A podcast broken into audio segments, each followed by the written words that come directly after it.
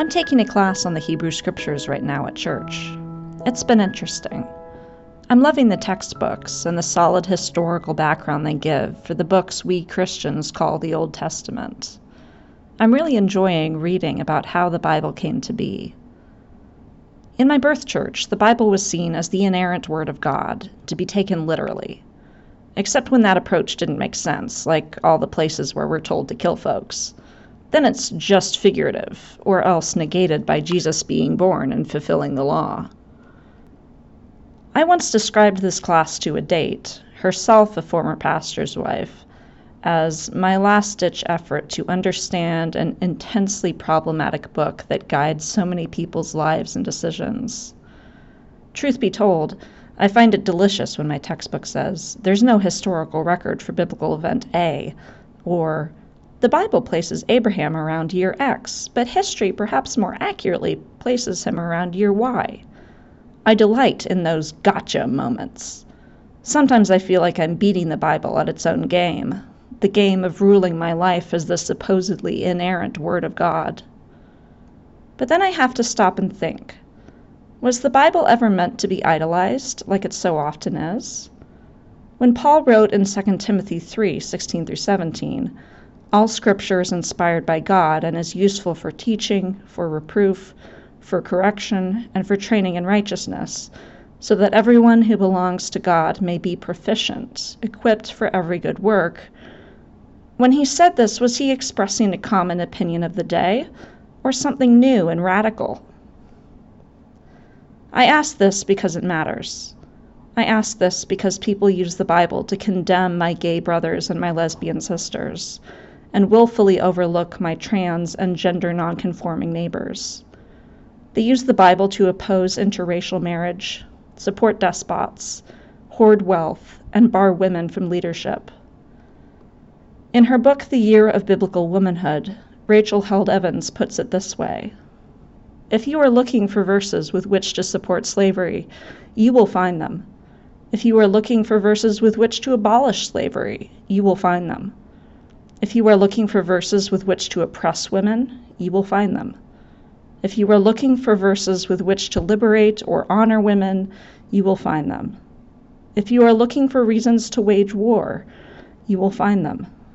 If you are looking for reasons to promote peace, you will find them. If you are looking for an outdated, irrelevant, ancient text, you will find it. If you are looking for the truth, believe me, you will find it.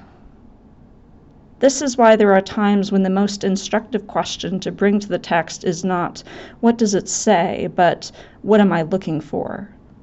I suspect Jesus knew this when he said, Ask and it will be given to you. Seek and you will find. Knock and the door will be opened. If you want to do violence in this world, you will always find the weapons. If you want to heal, you will always find the balm. Through my class at church, I'm slowly starting to see that I don't have to take the Bible 100% literally, that I can, as the bumper sticker says, take it too seriously to take it literally. Some days, though, I'm not even sure I want to take it seriously. It's caused so much harm in my life and the lives of others. Some days I just want to pitch the whole kit and caboodle into the ocean. On those days, I keep going back to class because I tell myself that it'll be anthropologically interesting. If I want to know what makes my conservative neighbors tick, if I want to be able to discuss things in a language they know with sources they trust, then I need to know the Bible. I wish I didn't have to do that. I wish I didn't have to turn the Bible into a weapon for any cause. I wish we could just let it be a collection of historical documents that show us important things about the culture and beliefs of the times they were written in. But then I run up against the Gospels and this man named Jesus. C.S. Lewis sums up my thoughts about Jesus best when he writes I am trying here to prevent anyone saying the really foolish thing that people often say about him. I'm ready to accept Jesus as a great moral teacher, but I don't accept his claim to be God. That is the one thing we must not say. A man who was merely a man and said the sort of things Jesus said would not be a great moral teacher. He would either be a lunatic, on the level of a man who says he is a poached egg, or else he would be the devil of hell.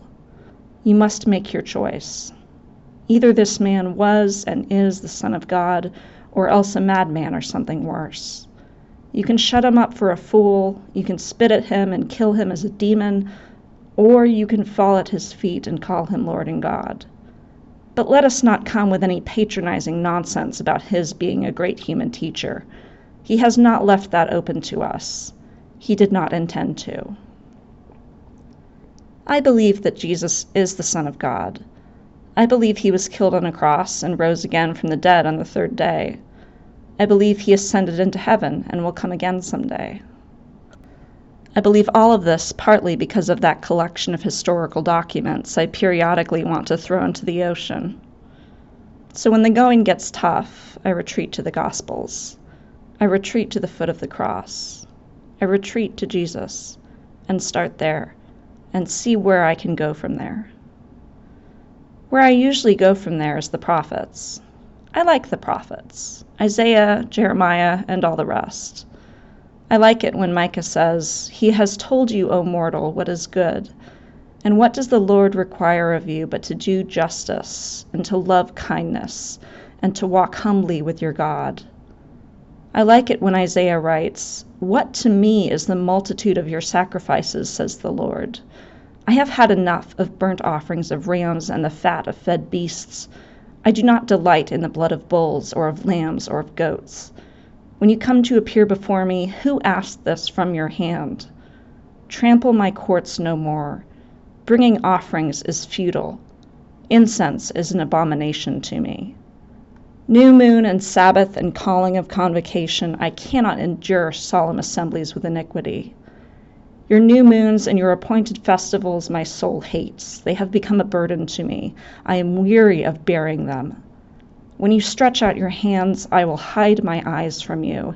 Even though you make many prayers, I will not listen. Your hands are full of blood. Wash yourselves. Make yourselves clean. Remove the evil of your doings from before my eyes. Cease to do evil. Learn to do good. Seek justice. Rescue the oppressed defend the orphan, plead for the widow. So I've got Jesus and I've got the prophets. I like Ruth and Naomi too, and the daughters of Zelophehad, and Deborah and Jael, and Abraham bartering with God. I like the Magnificat and the baptism of the Ethiopian eunuch. That's a pretty good start right there. But if I pick and choose only the bits of the Bible I like, how am I any different from my uber conservative birth church? Well, for starters, I think that using the Bible to liberate, not oppress, is the moral high ground. I think we can establish this moral high ground when we say, hey, we've got some widows and orphans and foreigners over here who need some help, and we're mandated like a zillion times throughout the Bible to help them. And as a former pastor of mine preached once, if a literal reading of a Bible verse ever gets in the way of us affirming someone's humanity and rights, the Bible needs to step aside.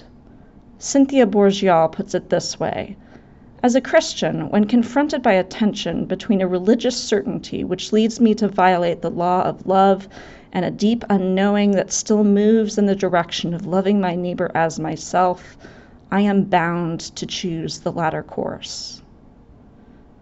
My beloved Episcopal Church makes this possible by utilizing a three legged stool of theological authority Scripture, reason, and tradition.